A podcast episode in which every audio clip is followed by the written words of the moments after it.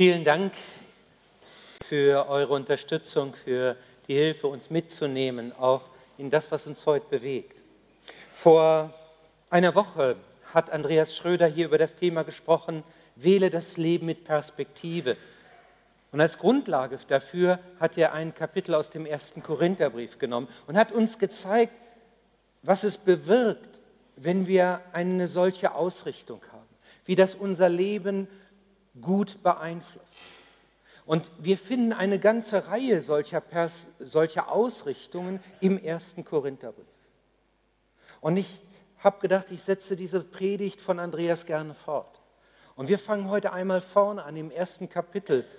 Denn dort wird gleich von Anfang an gezeigt, was wichtig ist für uns als Gemeinschaft, was wichtig ist für uns als Gemeinde. Miteinander leben als Team. So könnte man das überschreiben, was Paulus gleich am Anfang da zeigt.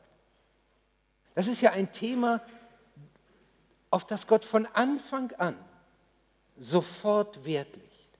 Auf den ersten Seiten der Bibel finden wir das Wort, es ist nicht gut, dass der Mensch allein sei. Ich weiß, das geht um Ehe an dem Punkt. Und trotzdem wird hier auch ein Prinzip deutlich. Natürlich ist es so, ähm, dass mancher als Single durch die Welt geht, auch glücklich natürlich dabei ist. Mancher aber auch darunter leidet, dass sein Partner gestorben ist und er nun allein durch dieses Leben muss. Und umso wichtiger ist dann, dass du Leute an deiner Seite hast. Freunde, echte Freunde. Dass du in einem Team dich weißt, wo du weißt, jawohl, da sind Leute um mich herum und die helfen mir. Miteinander leben als Team, das, das ist das, was Gott möchte. Als Jesus auf die Erde kam, als Sohn Gottes, da predigte er nicht allein. Da war er nicht allein unterwegs. Nein, er sammelte eine Mannschaft. Ich weiß, die hatten gewisse Probleme auch, das waren nicht perfekte Leute, sind wir auch nicht. Aber er sagte, ich mache es nicht allein. Er hatte diese Jüngerschar um sich. Und als er dann ihnen den Auftrag gab und sagt so, und das, was ihr von mir anvertraut bekommen habt, gut, die gute Botschaft, die frohe Botschaft für eine ganze Welt, da sandte er sie aus, aber auch nicht allein, sondern sie gingen dann in Teams, nach Griechenland, in die Türkei, bis nach Rom. Immer waren sie in Teams unterwegs, weil sie begriffen haben, miteinander leben als Team. Und das ist das, was Paulus im ersten Korintherbrief so unterstreicht. Und ich lese einmal die ersten Verse vor, mit dem der Brief beginnt. Paulus, berufen zum Apostel Christi Jesu durch den Willen Gottes, und Sostenes, unser Bruder, an die Gemeinde Gottes in Korinth, an die Geheiligten in Christus Jesus, die berufenen Heiligen, samt allen, die den Namen unseres Herrn Jesus Christus anrufen, an jedem Ort, bei Ihnen und bei uns. Gnade sei mit euch und Friede von Gott, unserem Vater und dem Herrn Jesus Christus. Übrigens wird hier schon deutlich, dass das, was er sagt im Korintherbrief, nicht nur ähm, für Korinth gilt, sondern da steht ja dieses Wort, samt allen, die den Namen unseres Herrn Jesus Christus anrufen, an jedem Ort. Das ist ja auch hier in Huchting jetzt gerade der Fall. Wir rufen Christus an. Und das, was er schreibt, das gilt uns mit. Und dann geht er weiter und sagt, wie reich uns Gott beschenken kann und will. Ich danke meinem Gott alle Zeit, euretwegen, für die Gnade Gottes, die euch gegeben ist in Christus Jesus. Dass ihr durch ihn in allen Stücken reich gemacht seid, in aller Lehre und in aller Erkenntnis. Denn die Predigt von Christus ist in euch kräftig geworden, sodass ihr keinen Mangel habt an irgendeiner Gabe und wartet nur auf die Offenbarung unseres Herrn Jesus Christus. Der wird euch fest, auch fest erhalten bis ans Ende, dass ihr untadelig seid am Tag unseres Herrn Jesus Christus. Denn Gott ist treu, durch den ihr berufen seid zur Gemeinschaft seines Sohnes Jesus Christus. Das ist so der erste Teil, den wir heute mal so anschauen wollen. Man kann ihn mit drei Worten überschreiben. Als Team begabt. Paulus kann nicht anders als zu danken, wenn er auf das schaut, was in Korinth entstanden ist. Er war dorthin gekommen, war zunächst, ähm, suchte einen Platz, wo er sich ein bisschen Geld verdienen konnte, fand ein fantastisches Ehepaar, Aquila und Priska. Das war ein, ein, ein super Team, war das. Und dann konnte er dort arbeiten. Vermögende Juden, Christen, die in Rom schon wahrscheinlich zum Glauben gekommen waren. Und dann fing er an, in dieser Stadt an verschiedenen Plätzen, aber vor allen Dingen in der Synagoge Jesus Christus weiterzugeben. Lud die Menschen ein, dass sie zum Glauben kamen. Und stellt euch vor, der Synagogenvorsteher kommt zum Glauben. Aber nicht nur er. Paulus predigt weiter. Die Menschen öffnen sich immer mehr. Sie sagen, wir möchten auch an Jesus Christus glauben. Was müssen wir tun? Und er sagt, kehrt um und lasst euch taufen. Und dann lassen sich immer mehr Menschen taufen. Aber mit diesem Geschehen passiert noch was anderes. Auf einmal wächst der Widerstand, auch in der Synagoge. Man verbietet ihm, dort weiter zu predigen. Man fängt an, auch böse auf ihn zu schimpfen, Böses zu verbreiten. Und das, das, ihr Lieben, das geht auch an einem Paulus nicht spurlos vorbei. Wenn du ständig kritisiert wirst, wenn du heftig kritisiert wirst, wenn auf einmal das Gefühl hast, ich laufe gegen eine Wand, dann geht das an deiner Seele nicht vorbei. Und so dachte Paulus, ich höre auf. Es hat keinen Sinn. Und dann redet Gott in einer Vision zu ihm und sagt, Paulus, fürchte dich nicht, rede und schweige nicht. Niemand soll dir unterstehen zu schaden, denn ich bin mit dir. Ich habe ein großes Volk in dieser Stadt. Und da klammert sich Paulus dran. Und das Ergebnis ist, er wird nicht nur ermutigt, sondern er bleibt dort in Korinth und er predigt achtzehn Monate, anderthalb Jahre. Das ist eine lange Zeit für äh, Paulus, der sonst oft schnell wieder in die nächste Stadt reiste. Aber hier sagt er, nein, ich, ich will das weitergeben. Und wenn er hier nun schreibt, ich danke meinem Gott alle Zeit euretwegen für die Gnade Gottes, die euch gegeben ist in Christus Jesus, dann waren das nicht irgendwelche frommen Floskeln. Nein, dann, dann wusste er, ich hatte ja eigentlich schon die Koffer gepackt. Ich war doch schon auf dem Weg weg. Und dann gibt mir Gott diese, diese Vision. Aber er gibt mir nicht nur diese Vision, er bestätigt das. Und auf einmal kommen die Menschen zum Glauben. Das liegt doch nicht an mir. Ich danke Gott für die Gnade Gottes, die er euch gegeben hat, hier in Huchting, aber ebenso in Korinth. Und dann sagt er, ich weiß, das war nicht meine Predigt. Natürlich hat er mich, ich war darin Werkzeug, ich war beteiligt da. Aber Gott selbst hat. Und dann fährt er weiter und sagt, die Predigt in, von Christus ist in euch kräftig geworden. Kräftig geworden. Und er, das sind nicht irgendwelche frommen Sprüche, die er dann so als Worthülsen von sich gibt. Nein, da hat er die Menschen von Korinth, das war ja noch gar nicht so lange zurück, vor Augen. Und dann sieht er den einen, der sein Leben in, in Ordnung brachte. Den anderen, wo die Ehe auf der Kippe stand, wo sie auf einmal wieder zusammenfanden. Und den, der immer so ein Überflieger war und die anderen schön unterdrückte und der auf einmal lernen musste, Demut zu zeigen. Und er merkt, das hat die Predigt von Christus, das hat Christus selbst mit seinem Wort bewirkt. Als ich vor zwei Tagen angerufen wurde von jemand, oder ich rief jemand an, so muss ich sagen, war es, weil ich wissen wollte, wie es ihm geht. Da erzählte mir diese Person, durch was sie alles in den letzten zwei Jahren durch musste. Ja, nicht nur in den letzten beiden Jahren, wir kamen dann weiter ins Gespräch. Und als ich das alles so geballt hörte, da dachte ich, wie hat die das geschafft? Fragte ich ja auch. Und dann sagte sie mir, Luther, ich will dich gar nicht mit all dem belasten. Wir haben ja Jesus Christus und ich konnte zu ihm beten und er hat mich durchgetragen. Das, das kann man so sagen, aber das war nicht so gesagt. Das war eine Christuserfahrung. Das war bezeugt, das spürte ich in der ganzen Art, wie sie das sagte. So, wenn du merkst, das, das sind nicht einfach nur ein paar fromme Worte, die man dann sagen muss oder sagen kann. Nein, die Frau hatte das erfahren.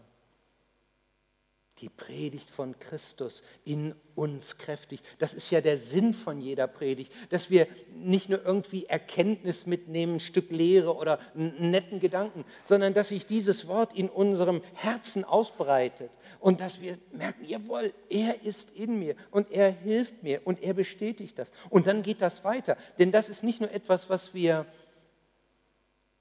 als Einzelne wahrnehmen, sondern, und da fährt Paulus hier fort und sagt, was dann noch passiert? Denn Christus ist in euch kräftig geworden, sodass ihr keinen Mangel habt an irgendeiner Gabe. Und hier bringt Paulus das zum Klingen, was er dann später in den Kapiteln zwölf, dreizehn und vierzehn ähm, eben mit äh, beschreibt. Und äh, wo er dann sagt, ihr habt so viele Gaben, euch fehlt ja nichts, ihr seid ein Team in Korinth. Die einen, die, die können ein Stück in die Zukunft hineinschauen, die wissen, was für Gemeinde wichtig ist. Sie haben die, eine prophetische Gabe und das können sie weitergeben und die Gemeinde ausrichten. Die anderen haben wieder die Gabe des Lehrens, also da kriegst du irgendwie Ordnung in das Ganze. Und auf einmal redet die Bibel und manche Fragen, die du hast, die werden ja flugs beantwortet. Andere wieder haben die Gabe der Seelsorge und die können Menschen so praktisch helfen. Und dann gehen die Leute raus und sagen, das war für mich einfach ein Riesengeschenk. Andere haben die Gabe des Helfens. Wisst ihr, was das ist? Natürlich sollte jeder helfen, aber die, es gibt eine ausgesprochene Gabe des Helfens, die die Bibel als Gnadengabe bezeichnet. Das sind Leute, die sehen Arbeit, die sehen die anderen gar nicht. Und die sind auf einmal da, die fragen gar nicht groß. Plopp, sind die da. Ich sage immer, die sind mehr im Hintergrund, die sind mehr hinten. Aber wenn die hinten fehlen, dann läuft vorne nichts mehr. Das kann ich euch verraten. Dann ist der Ofen hier aus. Und, und so hat jeder eine Gabe. Also setz mich hier an das Keyboard, ne? Das ist der Pres zu Ende, kann ich euch aber sagen. Da müsst ihr aber tief atmen, um noch Gott zu loben. Also gibt es viele Dinge. Da, da dieses Mischpult, ne, was da ist. Ich weiß nicht mal, wie man ein Mikrofon anschaltet. Das sollte ich eigentlich noch begreifen können, aber... Ähm, Da bin ich außen vor. Oder steck mich an die Kaffeemaschine da. Kannst du gleich einen Servicetechniker anrufen. Das, das, das, Herr, gut, ich weiß auch, ich habe bestimmte Gaben. Aber ich weiß auch, was mir alles fehlt. Und mancher, bei manchen ist es so, der hat, der hat die Gabe sozusagen, jeden gleich zu umarmen. Also bei dem strömt die Liebe aus und äh, das Willkommen aus allen Knopflöchern. Ein anderer sagt, oh, so ein Typ bin ich nicht. Ich bin eher zurückhaltend, still. Äh, ich bin eher ein ruhiger Typ. Ja, dann steckt den dahin, wo man die Ruhe bewahren muss, ne? Und wir brauchen einander. Wir sind ein Team. Und natürlich gibt Gott manche Gaben in größerer Zahl. Mir sagte jemand, weißt du, warum mehrere Leute die Gabe haben, hier sozusagen den Betrieb ähm, in der ganzen Kaffeebereich und Kirchkaffee alles zum Laufen zu halten? Weil ich nicht jeden Sonntag dran sein soll. Wir brauchen mehr. Wir brauchen mehr, sonst wärt ihr als Team jeden Sonntag dran. Und dann würde ihr ächzen und stöhnen. Weiß ich nicht, aber könnte sein. Und äh, so brauchen wir mehr. Und manche Gaben sind nicht so oft. Manche seelsorgerischen, technischen Gaben. Und dann, wenn dann jemand sagt, und man spürt es, er zieht sich zurück, dann, dann, dann wird es schwer. Dann wird es schwer. Dann denke ich, schade, Gott hat dich vielleicht gerade hier hergestellt, weil wir dich so brauchen. Weil er mit dir hier etwas vorhat. Ich stelle mir das vor, es ist wie so ein Puzzle. Nicht? Ein Puzzle, sagen wir mal, von tausend Teilen. Und wenn ein Teil fehlt, worauf gucken die Leute? Was sagen die Leute? Ich glaube, jetzt wird es hier langsam kritisch, ja? Dann stelle ich mich hier oben hin. Dem geht die Luft aus hier, dieser Batterie. Jetzt müsst ihr mich hier oben weiter hören. Also, ähm, worauf gucken die Leute? Sagen die wunderbare neunhundertneunundneunzig Teile? Die sagen, da fehlt eins. Da fehlt eins. Und so ist es auch bei uns. Da fehlt dann jemand. Natürlich geht es weiter ohne, ohne einen, ohne den entsprechenden. Aber wie? Und deswegen baut uns Gott als ein Team zusammen. Wir haben das ja gerade hier als Gegenbeispiel bei diesen Spezialitäten eben erlebt, bei dieser Aktion, die Petra mit anderen gemacht hat. Nicht? Die hat ja eine Rendite da gewonnen, da wird ja jeder Hedgefonds schwach. Ne? Ich habe es mal ausgerechnet, achtunddreißig Komma fünffache Rendite. Also... Das ist brutal. Und da habe ich mich natürlich auch... Ich muss hier stehen bleiben. Ähm, ähm, dann habe ich mich natürlich auch gefragt, was wäre denn gewesen, ich hätte jedem von euch zwanzig Euro gegeben. Da konnte ich nicht widerstehen. Da habe ich mich hingesetzt an meinen Rechner. Über dreihundertfünfzigtausend Euro. boah, ich weiß, das geht nicht so. Aber es soll etwas verdeutlichen. Wenn jemand etwas macht und der wurde dann ja, sie wurde ja auch dann unterstützt, andere haben mitgekocht, andere haben mit Kuchen gebacken und alles, was dann entstehen kann. Wir sind als Team begabt in dieser Gemeinde. Wir sind als Team begabt. Und das, dabei geht es nicht um das sozusagen, dass man sagt, naja, guck mal, was wir hier alles packen, wie das bei uns alles so läuft. Wunderbar. Nein, das Ziel ist ein größeres. Denn letztlich geht es um mehr als um Begabungen. Es geht darum, dass diese einzelnen Begabungen damit dazu dienen, dass wir bei Gott ankommen alle.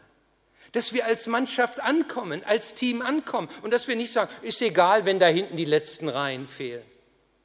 Nein, so wie es hier dann heißt, er wird euch fest erhalten bis ans Ende. Denn Gott ist treu, durch den ihr berufen seid, zur Gemeinschaft seines Sohnes Jesus Christus. Wir leben von ihm und er will uns dabei unterstützen. Wir sind Werkzeuge als Team. Und als mir das so bewusst wurde, als ich mich vorbereitete, sagte ich, hey, hier muss die Predigt unterbrochen werden. Hier können wir nicht einfach in den zweiten Teil gehen. Hier müssen wir das wahrnehmen. Er ist treu. Er le- wir leben von ihm in jeglicher Hinsicht. Er ist der, der uns berufen hat. Nun bitte ich das Priesteam, kommt hier mit nach vorne. Denn jetzt möchten wir darauf antworten.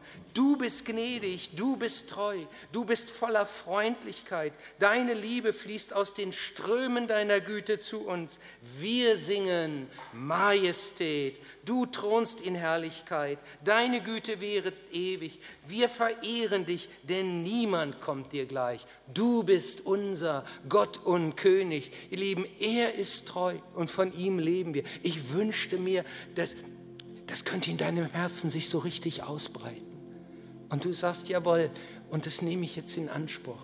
Und darauf stütze ich mich. Und nun steh auf und lasst uns zusammen singen, was wir eben gerade miteinander festhalten. Du bist gnädig, du bist treu.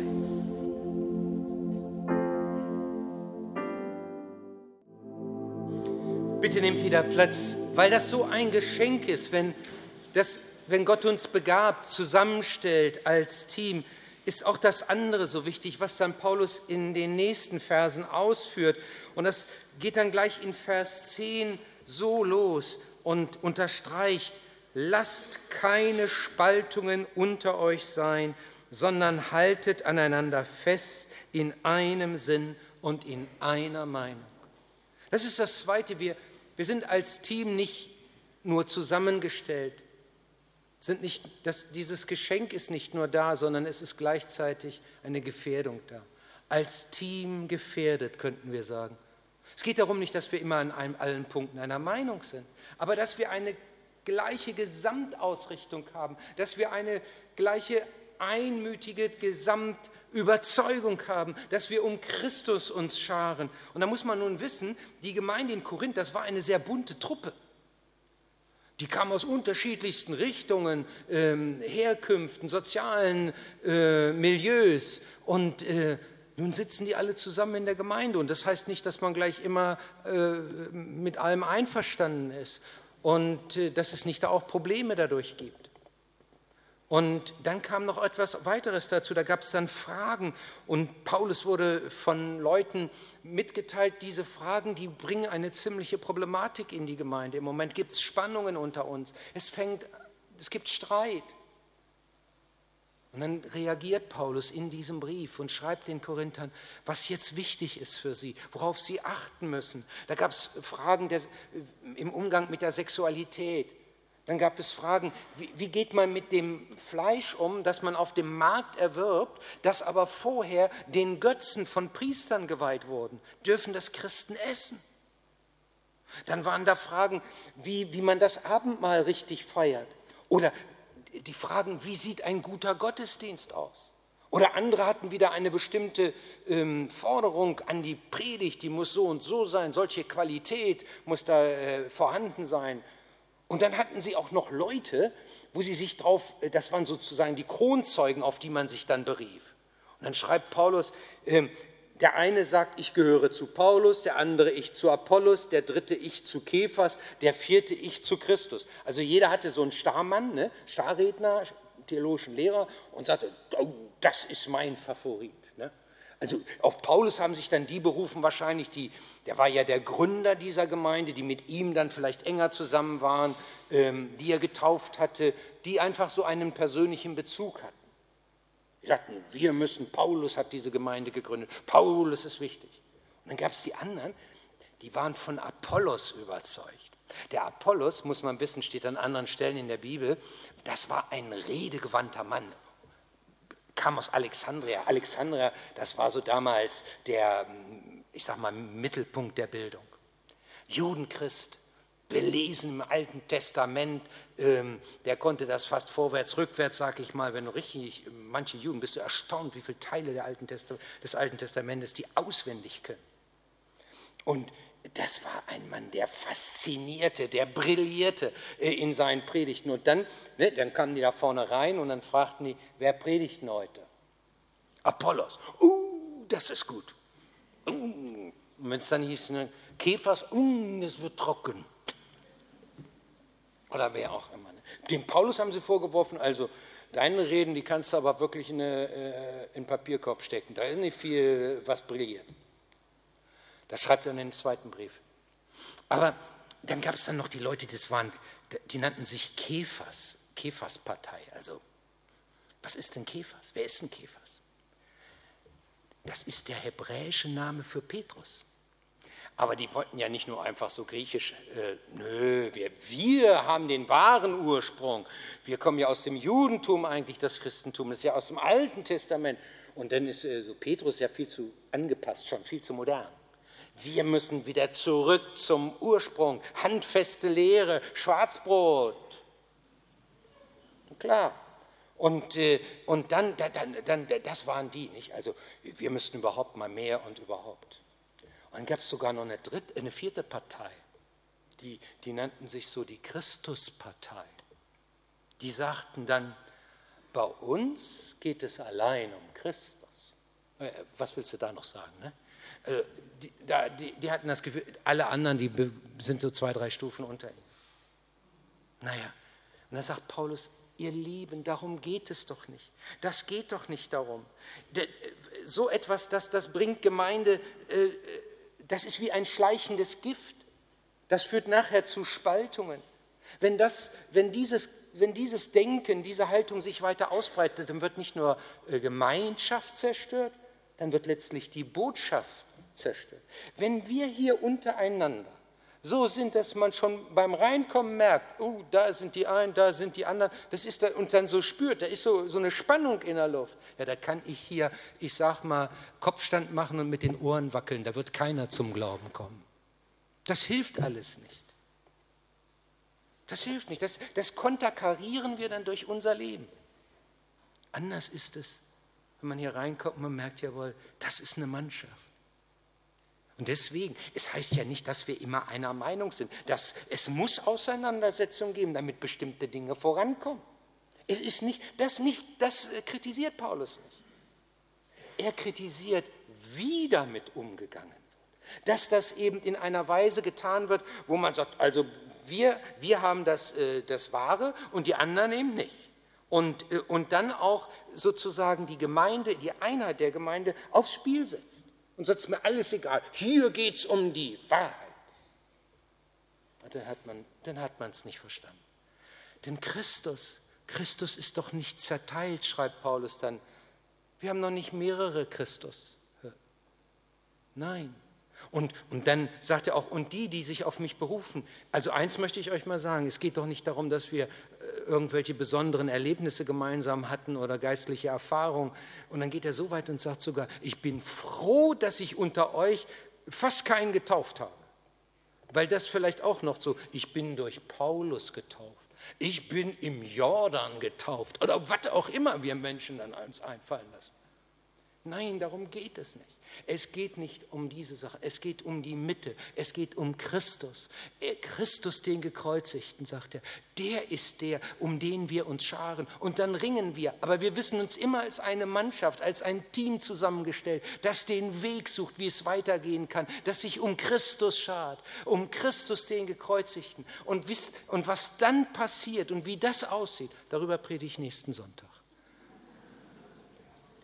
da, heute geht es nur um dieses eine. Wir sind als Team beschenkt, als Team begabt. Und gleichzeitig sind wir immer wieder Gefährdete. So sind wir nun mal gebaut. Und da brauchen wir Gottes Gnade. Gottes Gnade, der uns hilft, der uns immer wieder zurechtbringt. Und das drückt auch das nächste Lied aus. Christi Blut und Gerechtigkeit sind meine Hoffnung allezeit. In nichts will ich gegründet sein, als nur in Jesus, ihm allein. Du sollst Zentrum sein, die Schwachen macht deine Liebe stark. Selbst im Sturm bist du Herr, Herr der Welt. Lasst uns zusammen beten. Herr Jesus Christus, wir danken dir für dein Wort. Das ist immer wieder hineinredend, mitten in unser Leben, als Einzelne, als Gemeinde. Wir danken dir, dass du uns immer wieder zurechtbringst, dass du uns Richtungen gibst, dass du uns Wege aufzeigst. Was für ein Geschenk. Und so, so wollen wir dir dienen, als Einzelne, aber auch als Gemeinschaft, als ein Team, das sich um dich schart. Amen.